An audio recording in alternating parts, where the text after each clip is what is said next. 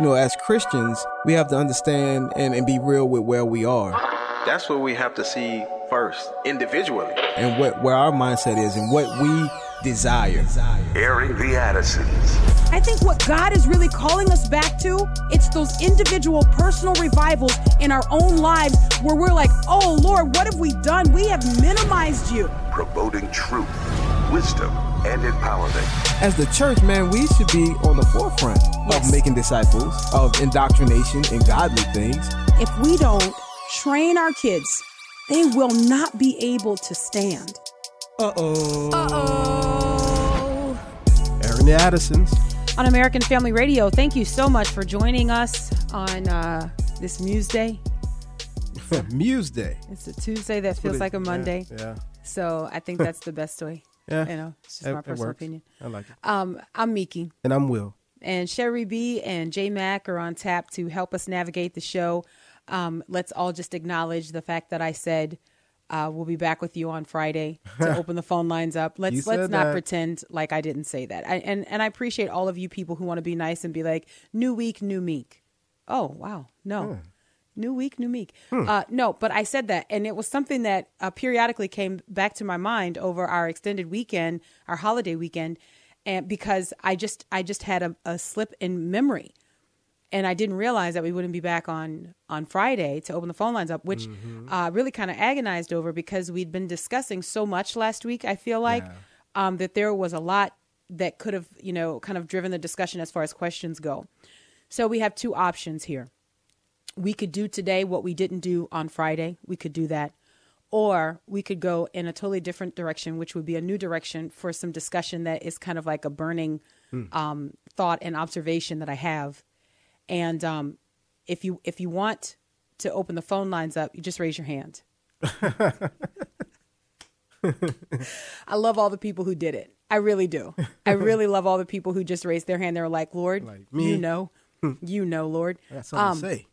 No, so so anyway, here's what we'll do though. I do I want to kick off the week with some content and then um Lord willing, maybe Thursday and Friday we will do sort of extended uh holler at talk to Will and Miki. You know, we have Wednesdays with Will. Um but then on Thursday and Friday. Now I I say all of this can I say if the Lord wills Yeah, sure. if if that's what the Lord wants us to do, that's what we'll do. Um, Amen. But but what I would like to do because it seems a little bit empty to just sort of just open the phone lines up and just say, "Hey, how you doing?" You know. so let's start with some content, and um and then fold all of that into some of our past discussions because we hear from you. So what we know is that there are past discussions that we've had that you will mull over for like weeks and months and you'll some even years. You remember that show y'all did back in twenty, you know? and uh, can you tell me that guest? Uh no. I'll do my best. I'll do my best. Um, all right. So here's today's show. Here's today's show. Um, the topic is you didn't draw the line. Um, so let me let me explain that. When a when a Christian takes a position in culture, okay, we are not taking a position that we have established or that we have set. And by the way, when we are having these kinds of conversations, when you guys tune in and listen to the program, um, understand that these are the these are the ways that we are having these conversations with our children who we are discipling. And so what we're trying to do is we are trying to restore to the body of Christ what was always supposed to be ours, an unapologetic defense of the faith that is as natural to us as breathing, right? This or Yeah. should I say new natural, like cuz we have been given a new Right. nature. So what should have always been ours was um, an ability to defend why we stand where we stand when there are whatever types of cultural disruptions, because there have been cultural disruptions and attacks on the faith from the beginning. From the beginning. But what was once expected um, that Christians would be able to stand on the side of truth and be able to defend what they believe, we have lost that in the faith. And so, what we try to do, among other things on this show, is to have natural, everyday conversations where, as a part of being a believer, we um, weave into our positions and culture scripture, a defense for why we stand where we stand. And and again, I cannot stress enough because people love the apologetic scripture. We love 1 Peter 3:15. We love love love 1 Peter 3:15. But please understand that by the time you get to 1 Peter 3:15, the reason you have to be ready to give a reason for the hope Mm-hmm. that lies within you is that you have lived counterculturally. And and the, the defense and the case for that is made in the preceding chapters. Peter is telling us as believers to live differently, do differently, act differently, say differently, conduct your homes differently. And and all of these things now get to the point where the climax is somebody's going to say, "Hey, why are you doing that differently?" and that's why Peter says, "Be ready to give a reason." Sanctify the Lord God in your heart. Determine beforehand that when you go into these situations, you're going to be like, you know, God's holy. You know, okay. Um, Jesus Christ has purchased me, so I'm I'm I'm carrying out what I've been instructed to carry out. I'm living as God has instructed me to live, and so now I brace for impact. Somebody's going to ask me the question, why won't you use my pronouns? Someone's going to ask me the question, why won't you validate my lifestyle? Why won't you call that that? Why won't you allow your kids to view that? Why won't you? And so you now have to be ready to give a reason and understand that the reason you have elected to do all of these things that are countercultural is because of a hope that you have. He doesn't say, be ready to give a reason for why you've done all these things. Be ready to give a reason for the hope that lies within you. Right. It presupposes that you've done those things because of the hope. because of the hope. And so we can't be ashamed of that, right? So here's what here's and I have a I have an article here. I was I read this article. Um, actually, I, I sent this article to myself, and I try to uh, learn this from our brother Abe. Try to copy all of the article, including it- the link, yeah. because sometimes you'll send it to yourself, and then they decide, nah, you can't have it. Right. And you're like, hey, I e- why don't I have it? And so, um, but anyway, this is a Time opinion piece um, written by someone named Eliel Cruz. I think is how you say the name Eliel Cruz. And I would say yeah. Okay, okay. And so here is the article. Here's the op ed. Most Christian colleges will never be a safe space for LGBTQ students, but they must still do better to affirm and support us. Hmm. Okay, so just think about that. That's the op ed. Most Christian colleges will never be a safe space for LGBTQ students, but they must still do better to affirm and support us. Most Christian colleges will never be a safe space for lesbian, gay, bisexual, transgender, queer students. It's important that we spell that out sometimes, that we just don't So- just speed past that. And and the whole use of the the safe space, Mm-hmm. you know, is is in line with affirming. Yes, It's not exactly- like mhm. there, you know, there's hostility, you know, That's or that exactly people right. who are attacking them. It's That's like, right. No, we want you to right. actively affirm us. Yes, yes, That's safe for us. and and also note uh, Christian colleges. Exactly. Hmm. Christian colleges. Okay. So so that's that's the backdrop. Um, the discussions you didn't draw the line, and what I what I want to look at is um, some of the subtle ways that Christians have denied the faith. Some of the subtle ways that Christians have denied the faith. We have been um, lured. Many of us have been lured into this um, this tacit sort of just you know watered down way of saying that we're Christians uh, and not living too boldly to where we don't offend people, you know. And so what this what this actually becomes, and and I I think it's time that we start calling these things what they are. They are ways in which we deny the faith, but still feel good about ourselves. Like we deny the faith, but we still get to walk away feeling like, you know, I mean, because I'm, you know, because I'm a Christian, right? But but in practice and what we're doing, we are actually denying the faith. So let me make the case here, and uh, and then we'll turn to the article. So as I was looking at this, I was thinking about I was thinking about Genesis chapter three, and we're familiar with this, and this is very easy for us. Um, by the way, we talk to moms and dads and grandparents who have young kids in, in their life. This is the stage of life that we're in. So I'm always thinking about these things in the context of how do we make this real and teachable for parents like ourselves who want to culture proof their kids.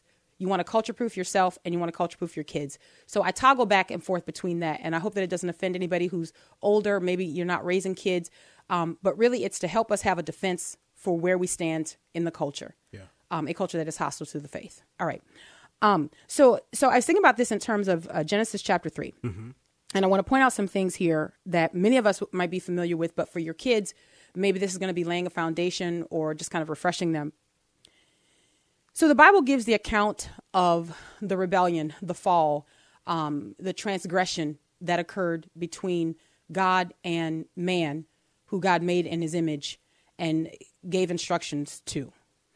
And there's something interesting that I think when we, again, this is not to sound heady, but when we do avail ourselves to all of the study tools that we have, where we can go back to original Hebrew meanings Mm-hmm. and understand there there are some light bulbs that that just come on brighter, Yeah, right? When you're reading the scriptures. So in Genesis chapter 3, verse 1, the Bible reads, Now the serpent was more crafty than any other beast of the field that the Lord God had made. He said to the woman, Did God actually say, You shall not eat of any tree in the garden? And I'm going to pause there for a second. So, traditionally, what we think of when we read the word crafty, right? Um, we think of just like, oh, that's just so wicked. You know what I mean? Like it's just like, look, it just being all crafty, right? But this this Hebrew word is actually the word arum, arum, and this word has several meanings, which I found really interesting, and I, I want to talk about today. One of the meanings, uh, one of the ways that this word can be defined is mm-hmm. subtle. Another way is shrewd, sensible, prudent. Hmm. And you see in scripture, so you do a little cross reference, you see in scripture the different mm-hmm. ways that this one word is used to mean different things. So context is important here. Right. But I was reading this and I was like, whoa, that's exactly what we are up against in culture today, right? Yes, we are up against overt wickedness. And yes, we are up against what is evil in our culture, uh, constantly pressing in on the Christian. But what I'm concerned about is the way in which it presses in on the Christian. And I think what might be a better way for us to understand what the enemy presented to Eve um, in our context is to describe it as subtle, right? So, yes, he was crafty, but he was also subtle. And he came to Eve, which, and by the way, I know that people listening believe that I'm reciting Dr. Seuss. I know that people listening, you're you're just like, really? So you're talking about the snake talking and you really believe that. But please understand that I'm going to discuss this with as much confidence as I would discuss something in one of your flimsy journals. okay? One of your dated magazines where you where we Christians wait for you to catch up to the truth of God's word. We wait for it. You want to talk about your human genome project? Thank you. I'm glad y'all finally got there. We already told you that there were two people who kicked it all off. So National Geographic magazine, you finally caught up, right? But all the while, you guys talking about these multiple creation accounts or these multiple um, evolution accounts of people, and we're supposed to stand there and like you're that's Dr. Seuss. And then you finally have to get to the place where you admit, wait a minute, it seems that we all came from two original parents. Really? So Christians, what I'm telling you, no, notice we don't care. The word of God is true. Amen.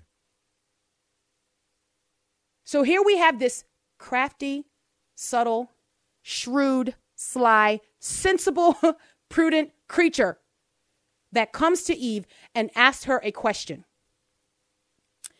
And the question is a question that is provocative for a number of different reasons. And guys, this is going to tie into right where we are in our culture today. The question is Did God actually say? Hmm. Like, did he did he really say? So so in, in in many different ways you can look at this, right? Like, so the question is, um, did did he have like the audacity to prohibit you? Did he did he limit you? Or did he really mean what he said? Like, is it is it? And so then you have Eve who goes into, wait, no, it's not exactly what you said. It's actually this. And if you read it, you see that she kind of somewhere picked up, she added something. It was not the instruction that that Adam gave to her. She so, so here she is trying to, you know, preserve what the command is because she's been provoked. Like, that can't really be what he meant. Hmm. That can't really be what he meant. And those are the same types of questions that we're getting today.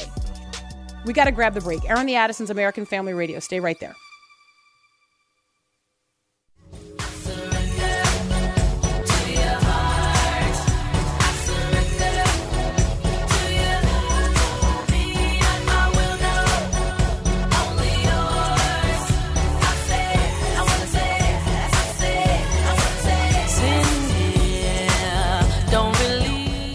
Airing the Addisons on American Family Radio. Thank you so much for listening. I'm Miki. And I'm Will, and that's Jay with Surrender. I'm a Christian, by the way. Um, Huh? I was I was uh, dead in my trespasses and sins. Hmm. Like I, I I lived as the enemy of God, Mm-hmm. a walking dead, and the Spirit of God uh, quickened my heart. What does that mean? Like open my heart to believe what I heard. The gospel presentation that I am God's enemy. I live as the enemy of God. That sin is systemic. It's in my DNA. And all the ways that I live confirm this. Down to the very core of the way that I think confirms that I am the enemy of God, that I deserve death. I'm not a good person. Even my good is not good. And hearing this this presentation that that there is one who came and lived a sinless life for me, lived the life that I could never live, so that he was then able to die in my place. This man, 100% man, 100% God, gave his life because sin demands death. Someone must die. And there's one who died in my place. But he didn't stay dead. He rose again and he ascended to the Father, and I am justified. Now I live in fellowship and in relationship with God because I believe that what this man, Jesus, did is totally sufficient for me. Hmm. That I could not earn it, that I don't even sustain it, that it is the work of the Lord. And so it is that simple yet profound belief that is not a faith that just kind of whistles out in the air. It is a faith based on evidence. If Jesus Christ rose from the dead, the argument is over. The evidence is there. The eyewitness accounts are there. The people that saw him, that talked to him, that touched him after he rose from the dead, they documented it. Mm-hmm. The people willing to die when they had opportunities to recant. The people choosing to be ostracized because of what they had seen. They couldn't they couldn't keep quiet. They were flogged, they were beaten, but they couldn't keep quiet because they had seen him. So when when I'm saying that I'm a Christian, that's what I'm saying. And I believe that the Lord has left for us instructions on how we are to live in such a way that we glorify him and that we point to his holiness in the earth. God has invited us to partner with him and telling people that they don't have to go to hell.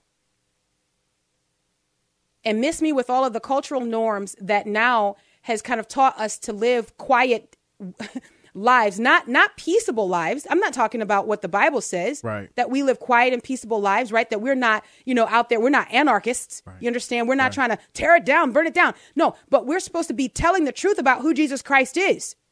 That's right. Like I- it's it's it's surprising to me that we're not more often getting to the point where we have to make the de- the declaration that you decide whether or not we should obey you or God, but we just can't. We have we're not really getting to that place anymore. Like no, we're not provoking the question, why are you doing that? Because in fact, we're not doing that that would provoke the question. So this this op-ed here um, and again, the show topic is you didn't draw the line. You did not draw the line. When we talk about holiness and righteousness, you did not set that standard. All right. You, you didn't determine that. This is something that was passed down to you. In fact, the apostle Paul, that's what he said. He said that he delivered to you what he also received.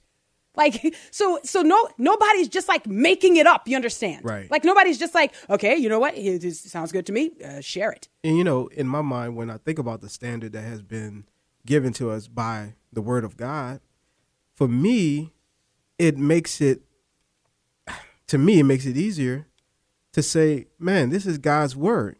That's right. We can stand on it because Amen. our confidence is in Him. yeah. But when we get into get into trying to please man and trying to you know Mm-hmm. not ruffle the feathers and all this kind of stuff because of you know the opinion of, of man Yeah. we we bag back we go backwards That's right. you know we That's shrink right. back and we're not supposed to be of those who shrink back and, are, destroyed. Come on, know? right? Oh man, amen, amen. Um, so so this this op-ed here to me really seems like it should not be an issue for Christian um, colleges. And of course, when I say Christian, I'm presuming that everything is true that I just began with, beginning this segment with. Okay, when we say a Christian college, we're not talking about in name only. We're talking about that there are um, a specific set of beliefs, that there is specific doctrine, that we agree on the one faith, that there is just the one faith. There is the common faith, our brother Jude said, the one common faith, right, that we all share. So there are not multiple iterations of the faith. So we're not talking about, you know, Christian colleges um, and then trying to use a sliding scale to define Christianity. That's the first thing that's important. Yeah. And so once we all agree that there is but one faith, if there is ever a different or other or separate presentation of that, then that is not the faith. This is what Paul told the Galatians. So when we look at these Christian colleges and these universities, what we're not going to do is say, well, you know, it's that particular type of Christian faith. No, they, if it if it doesn't meet the test, it's not Christianity. So when we say this is a Christian college or Christian university, whichever of them that we're talking about, we're holding them all to the one standard. The one standard. And it can be measured, it can be checked against the scriptures. So, with that in mind, when you begin to explore the pressure that is being put on Christian universities, Christian colleges, there really shouldn't be a pressure. right Because really, what you should have is you should have a godly administration Right. that really just kind of stands there and they're like, you know, look, our hands are tied. All right, we we we cannot submit to your demands, for if we did, we would cease to publicly profess what it is that we're professing. yeah yeah We would be compromising the faith. yeah All right. So here's the op ed um, written by Eliel Cruz. I'll begin here. As a queer person of faith, born and raised in the Seventh day Adventist Church, I have only ever attended Christian educational institutions. I am a graduate of Andrews University, the church's flagship school in Berrien Springs, Michigan, a university that prides itself on empowering students to make a change in the world. Okay, let me continue. Like many evangelical and Christian denominations, the Seventh day Adventist Church believes that being LGBTQ is a sin and that lifelong celibacy is the only acceptable response to a LGBTQ person's sexuality. Hmm. Mm, mm, mm. Or deliverance. amen why don't we talk about that or, or deliverance. I'm sorry. I know I'm not going to get through the article, Man. guys. You know me. Okay, so so I or deliverance, which means you are set free from those unnatural affections. Yes. And then you walk in natural affection. Yes. And and then you seek out a relationship with someone that um, the Lord calls that a natural relationship. And it's just That's a like- natural use of the body. other sins. Like we don't just try to make it comfortable and No. say, you know, well, as long as we don't do this, like there's deliverance from Come sin. on. Right. Exactly right. Period. Exactly right. So, but you know, of course, um, we don't talk of that because we have many, many steps. So, as long as, um, back to the article here, as long as the official Seventh day Adventist teaching on gender and sexuality remain the same, campuses like Andrews will never be a completely safe environment for lesbian, gay, bisexual, transgender, and queer people. I'll toggle back and forth between like spelling it out and just using the letters um, in the interest of time. But periodically i think it's time it, we, we need to be reminded. So um, but there will always be lgbtq people in the church there's a there's a brazen boldness that exists right now among people who call themselves christians and and the open discussion of unchecked sin and and the reason for that brazenness is because it's unchecked sin Exactly. if it were checked if it were dealt with If there Guys, was church eh, discipline, if there were church discipline, then the brazen presentation that there will always be LGBTQ people in the church. imagine. I want you- imagine insert- telling that to Apostle Paul. Come, man, Paul, there oh, will always man. be LGBT. Be like, be like what?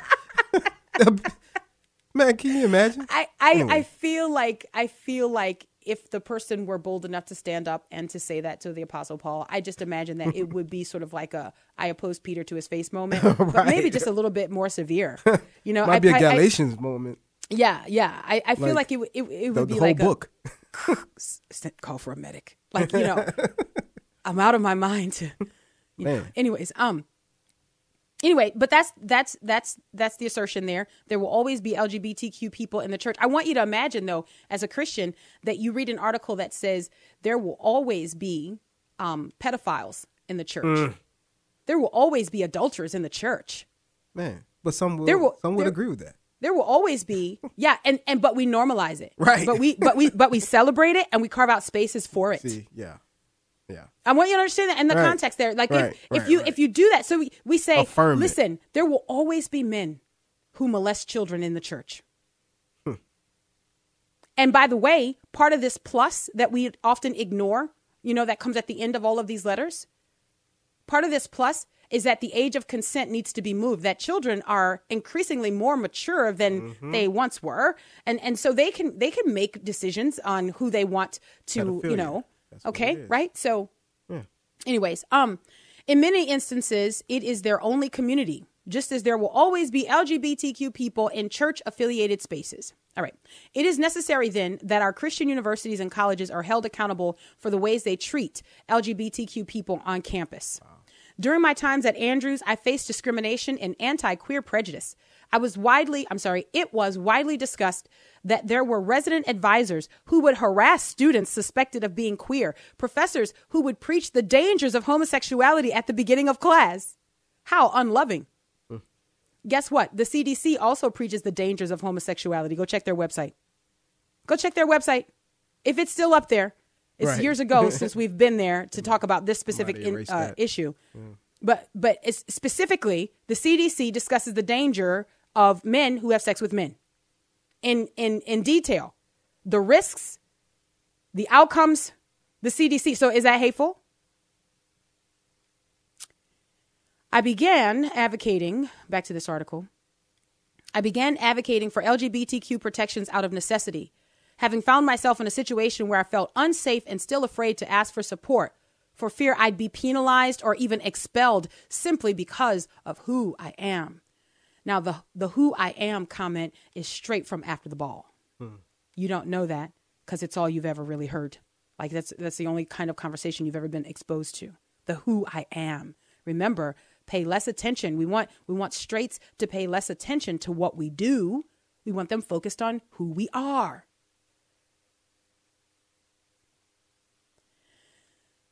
This is a shared experience for many LGBTQ students on Christian college campuses across the US, as well as religious affiliated high schools where disciplinary, disciplinary actions, suspensions, and even expulsions are common. Notice that there is not a Christian institution that's going to um, not be touched in America. Right. As Mother Jones reported recently, LGBTQ students at Christian colleges have been forced to navigate widespread homophobia, the promotion of conversion therapy, being outed to friends and family, and losing on campus jobs due to their sexuality. Remember, after the ball, you have to exalt the victim status because we need allies, we need people to sympathize. In my junior year, I helped create an unofficial gay straight alliance at Andrews. Now listen to this. This our inaugural members, a single digit group, first met off campus at a supportive faculty member's house. Mm-hmm. Full of fear they'd be reprimanded simply for attending. As I began working to push Andrews to become a safer place for LGBTQ students, I felt like I was under scrutiny by some faculty members.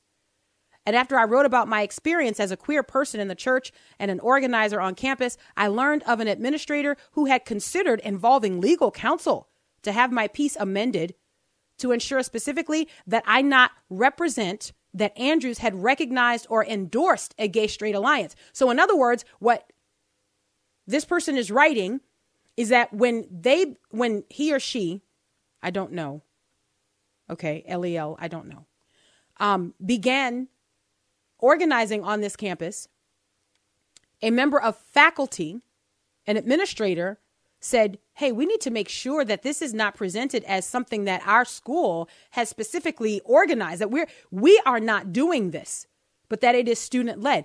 And, and I want you to also notice that the tone behind that is that, wait a minute. so you got to make a distinction. Hmm. So it's not, it's not even enough that, that I started this group on this Christian campus. But the fact that the campus, the, the administrators will come behind and say, we did not do this. This is not coming from our college is offensive. Hmm. It's offensive because the call for tolerance is no longer the call. Right. Continuing on, we LGBTQ students, um, student leaders persevered and successfully pushed the school's administration to make progress. In its statement, Andrews University cites the 2016 formation of an LGBT plus task force, which has implemented updates to the student handbook centering LGBTQ students' experiences. Quote, the university is committed to creating a safe and caring climate where such diverse groups are treated with dignity and respect. In keeping with their value as persons created in the image of God, end quote. The task force also created an unofficial LGBTQ group, Haven, which was recognized the year after I graduated in 2015. So the school is now actively working with LGBTQ students on campus, and the sky has not fallen. See, you could have done this all along. You didn't have to be so buttoned up about this. It's it's only the Bible. and as we liberal arts lovers often tout, there are many ways to read it. Gotta grab the break. Airing the Addisons, American Family Radio. We'll be right back.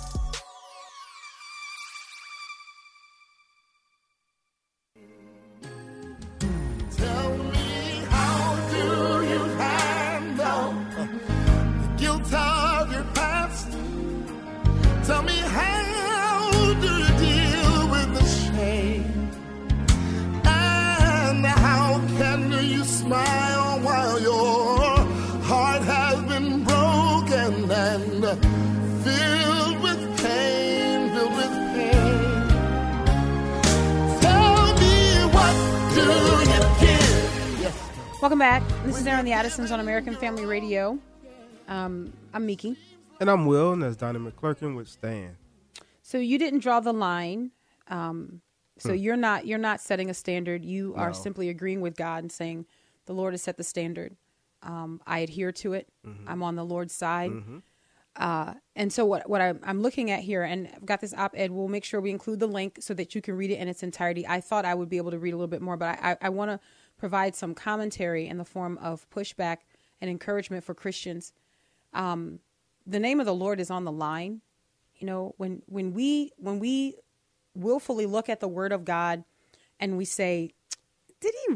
Did he really? Did he actually say that?" Like, you know, th- because it's too hard. Mm. You know, what we are doing is we are giving in to the subtle pressures that exist outside of the church they are seeping into the church yeah. and causing us to do exactly what happened in the beginning. Right? Like, did God really say that you have to expel the immoral brother? I mean, does it matter? You know? Like, does it, and so these become the subtle ways in culture that we are denying the faith. Now, listen to me very clearly here, because this is not easy to do. This is very difficult, right? But the expectation is that holiness must be present among the people of God right. so that the name of God is not blasphemed. So that Amen. so that people are not like using God's name as a byword. You understand what I'm saying? So they're not looking at you and saying, "Well, why would I like what's the point? Like, you know, you guys do the same things that we do." Right. You're living the same way that we're living. What's the like what, what why? What's what's your distinction? Why can't I just believe what I want to believe? I mean, does it just make you feel better if I say that I'm a Christian? Is that all you're after? Because really, I mean, that's that's the best you got. Like you're not, there's not a big, huge distinction. And these become the ways that we are guilty of denying the faith. That we are guilty of denying Christ before men. And it's difficult. Here's what the apostle Paul, here's what the apostle Paul wrote to the Corinthians in his first letter. In chapter 5, verse 9, this is what he said. He said, I wrote to you in my letter not to associate with sexually immoral people, not at all, meaning the sexually immoral of this world or the greedy and swindlers or idolaters, since then you would need to go out of the world. But now I am writing to you not to associate with anyone who bears the name of brother if he is guilty of sexual immorality or greed, or is an idolater, a reviler, a drunkard, or swindler, not even to eat with such a one. Did he? But I mean, but he didn't know that it would be my cousin. Hmm. Like he didn't know it would be one of my children. Certainly, that's not. I mean, it was it was a different time. I can't mean that. But at the same time, we'll take what we want to apply, and it's relevant for today. The only things we want relevant are the things we want relevant. Yeah. You know, Bible scholars believe that there were um, possibly four letters written to the Corinthians, which, if you do a little research on the church at Corinth and, and the type of environment Corinth was, you know, um, man, they were wild. You would think that they would require at least four letters. Um, but we know that there were three because there's one that the Apostle Paul refers to in his second letter that we don't have access to. So we know that there was something that happened, right? And, and I'm setting all this up for a reason. There was something that happened where the Apostle Paul had to drop the hammer. Okay? And and which by the way, you would I mean, you don't have to be super super curious because if you look at First Corinthians chapter 5, hmm. the apostle Paul is dropping the hammer there in, yeah, in the first right. few verses before you get to verse 9. He chapter 5 verse 1 it is actually reported that there is sexual immorality among you and of a kind that is not tolerated even among pagans so this is why i cannot I, I, I cannot get with the people who are like oh you're always just talking about homosexuality you're always just talking no get in line like take one of those meat counter number things Pull your ticket, ticket, and yeah. wait. they still have those? Pull your pull your ticket and wait. Because there is something about the faith that is not like, you know, yeah. the lies that we often hear if you like you can keep you you can't keep your sin. Man, come on. So this is not picking on anybody. This mm. is because listen, the same apostle who said that if you have a brother who is walking in this type of sin and calling himself a brother, but is unrepentant, but mm-hmm. is boasting about it, the same Apostle Paul who said, drive him out. Don't fellowship with him. And in Second Thessalonians said the same thing about the person calling himself or herself a, a brother or sister, a believer, and is idle. Is not working.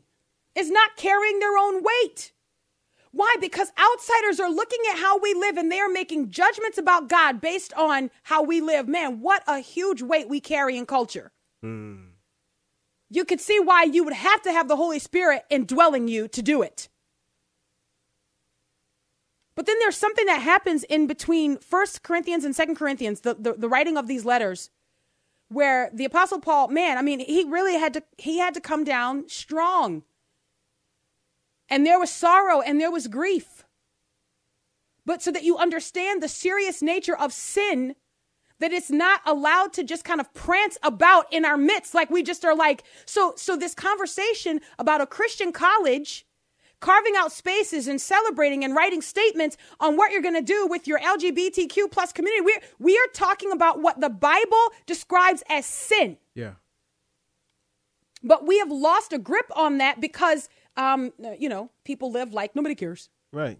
That's how they live. Well, we've allowed what you know the culture around us say about things to to uh, form our thinking instead of Come the Word of God. Come on. So, what is supposed to happen when we walk in holiness? When we say, "No, listen, I, I can't, I can't just ignore what you're doing. I can't ignore what your actions are. I, I can't. The Bible calls that sin, and you are claiming to be a Christian. There's a different way that we deal with people who are non believers, by right. the way. Totally different way. Totally different way. You got to read the script, people.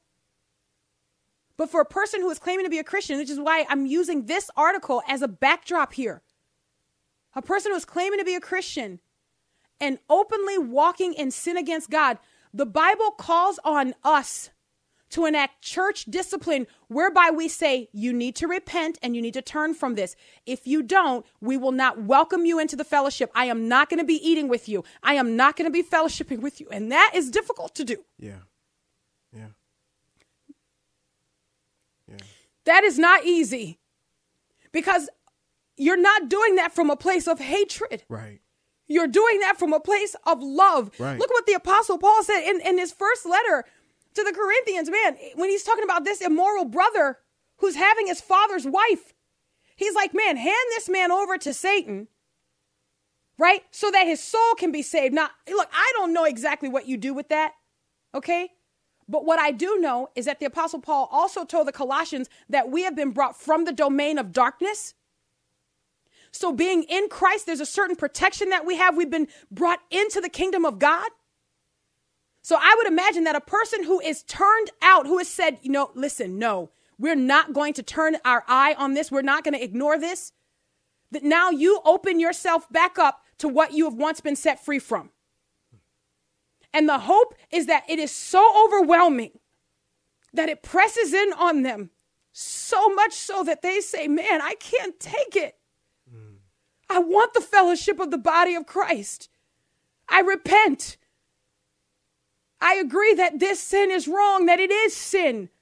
That is, in fact, what confession is. It is to say the same, to say with God what He says about sin. Yeah. That is what we do when we confess. We don't just say, Yeah, I was wrong. Is I agree with you. But we don't get to that point, and that's why we've seen the decline in our culture because we don't get to that point. We teach our kids don't say anything, make nice with people. In our churches, people just ignore it. Pastor doesn't have time to deal with it. And so then the rest of the congregation believes it must be okay because everybody knows that that's going on and nobody says anything, and so it must just be okay. And because punishment, because discipline is not enacted swiftly, then people are strengthened in their rebellion. And you know mm-hmm. what? And these people are marching with a false sense of security. I'm a, I must be good because nobody's saying anything. I must be good because they put a rainbow on the moniker outside, like it's it, you know, or on the marquee. They, I must I must be good. And how hateful can you be that you don't believe they're good, but you don't say anything? That's that's hate, by the way. So this is not about picking out somebody's particular, you know, this is you guys are always hammering on this issue. No, it's the word of God. At some point, everybody's issues are going to be hammered on. That's right. So when we don't agree with God publicly, when we don't say what God says about sin, these become the ways that Christians are guilty of denying the faith. You see, what you're doing is you're often sitting and you're thinking that someone is going to come up to you, you know, um, and ask, you know, are you a Christian?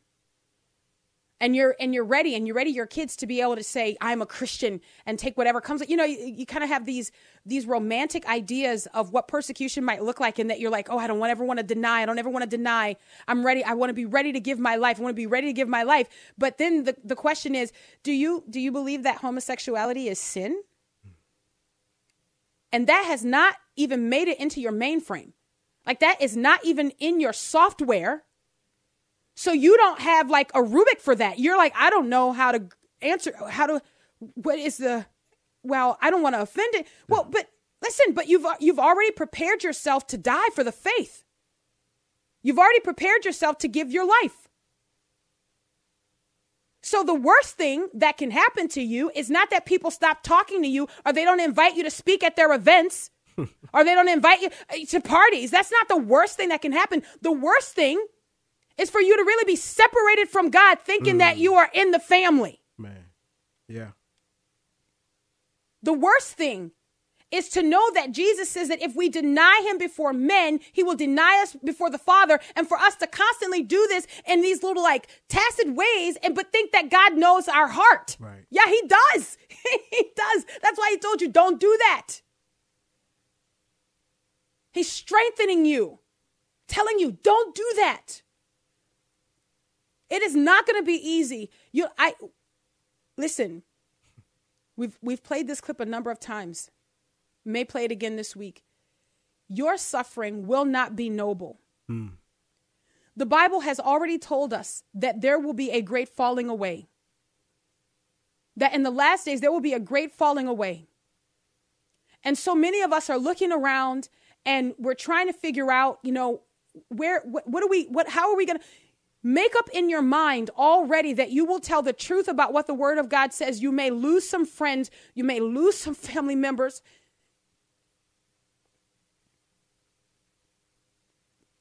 But you have to be ready. Your kids are going to be going off to school. And, and some of us think that if they're going off to a Christian institution, boom, pr- problem solved.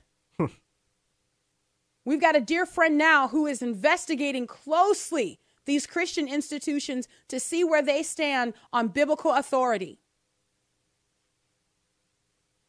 And this is, you can do no less than this. Because now we live in a type of society where when a person says or an organization claims to be Christian, we can no longer assume that that is a biblical assertion. That's right we now have to ask some defining questions. Right. To establish whether or not we are on the same page. So here's what I want to say the enemy wants you to think that you are moving away from people, that you are hateful, that you are unloving. The, the deceiver wants you to think that. I would remind you that people are moving away from you. Mm. People are moving away. If you stand on the word of God, people are moving away from you. That's right. You don't set the standard. I would also remind you that for the vast majority of Christians who are moving away, they really do know what the standard is. So I want you to understand that you are not dealing with people who have no idea who don't, they know what the standard is and they are testing you to see if you can be swayed as they have been swayed. Will you come into 21st century America with me? Or are you going to keep hanging out in the first century church? Are you going to keep hanging out with those rebel rousers who, you know, they didn't let anybody just gather with them? Are you going to are you going to keep doing that? Are you going to come into 21st century America where we can all be brave and free and call ourselves Christians and it doesn't cost us anything. Are you going to come come step into this? Or are you going to stay in the faith that was once for all handed down to us? Amen. We're out of time. Until tomorrow, Lord willing. God bless.